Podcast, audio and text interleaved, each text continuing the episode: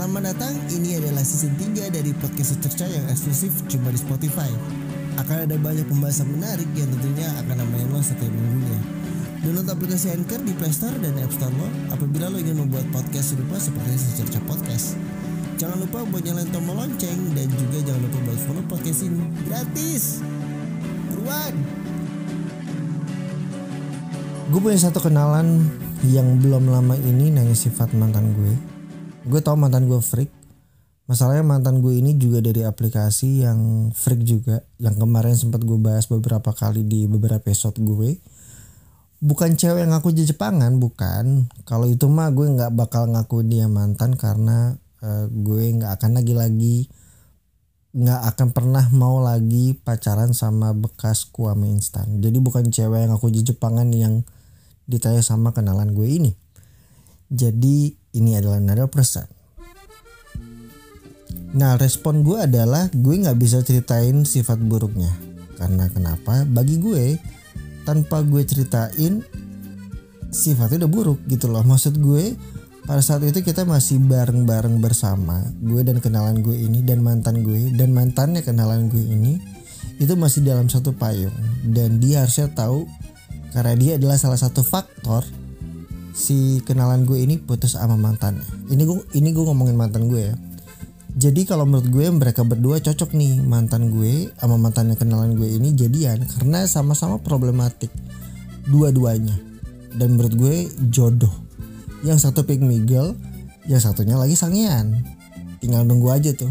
Kapan tiba-tiba hamil di luar nikah alasan gue juga kenapa gue nggak mau share sifat buruknya bukan karena dia nggak ada sifat buruk tapi gue uh, sebagai mantan yang baik gue nggak akan menceritakan keburukan mantan gue ke orang. Tapi gue gambarin di podcast sendiri. Itu adalah premis yang menurut gue cukup ringkas untuk ngegambarin situasi kalau lo punya temen yang pick pertanyaannya apa sih itu cewek pick beda ya sama fuck girl ya. Pick me girl itu adalah salah satu spesies cewek gatal yang sasimo sana sini mau gitu. Indikasinya adalah mereka yang pick me girl ini mereka selalu caper di depan cowok minta perhatian lebih di depan cowok minta validasi dari seorang cowok. Temen ceweknya sedikit banget tapi temen cowoknya itu kayak asrama pria. Segala macam cowok di koleksi. Pink Bagel ini harusnya sih kalau menurut gua karena gue lihat uh, beberapa klub di Jaksel itu rata-rata cakep gitu mereka suka nongkrong di Gunawarman atau nongkrong di Sudirman atau mungkin uh, ya letter L-nya Jaksel lah, yo tau lah ya. Mereka tuh yang jadi pingmi tuh pasti tampilannya menari gitu kan, wangi gitu kan, mahal. Tapi emang gatel aja gitu. Harusnya seperti itu. Tapi kalau di lapangan atau di aplikasi-aplikasi tertentu itu blind banget bosku. Cewek pick me yang sepenglihatan gue di aplikasi tertentu itu rata-rata mukanya dibilang cakep enggak tapi berasa paling cantik di negeriku Indonesia. Gitu. Udah gitu nih ya cewek-cewek pick me yang gue lihat berdasarkan analisis pribadi gue mereka ini punya jurus yang sama yaitu menjual kesedihan mereka untuk dapat perhatian banyak orang. Ngakunya sih mental illness broken home atau junkie. Oh ya cewek pick me itu juga anaknya sangat manipulatif. Dia bisa muter cerita sebagus mungkin demi keuntungannya dia supaya dapat privilege dari banyak koleganya. Selain manipulatif, spesimen ini juga memiliki emosi yang teramat cenderung tidak stabil. Mungkin kalau misalnya di depan dia, dia akan bilang gue nggak marah kok, gue biasa aja, gue nggak baper. Cuma kalau dia ketemu sama cowok-cowok yang dicaparin sama dia, wah tai tai lo diceritain asli, sampai tai lo aja nih punya aib sendiri di mata dia terus cewek pick me ini kadang gak terima kalau dikatain lonte. Karena bagi mereka mereka bukan lonte. Karena lonte kan dibayar. Mereka mah enggak selagi enak dan menguntungkan kenapa tidak? Cewek-cewek pick me itu juga seperti yang gue bilang tadi bahwa mereka juga haus validasi. Kalau salah ya dia akan membutuhkan banyak banget pengakuan dari teman-temannya. Karena kalau misalkan lo benar ya harusnya sih lo nggak butuh pembelaan apa pun ya. Kalau lo merasa benar aja lo nggak merasa salah aja gitu. Kalau nggak merasa salah ya udah gitu kan nggak apa-apa. Nggak ada tidak pidana juga kok. Toh judgment itu kan juga hanya berlaku buat kalian gitu.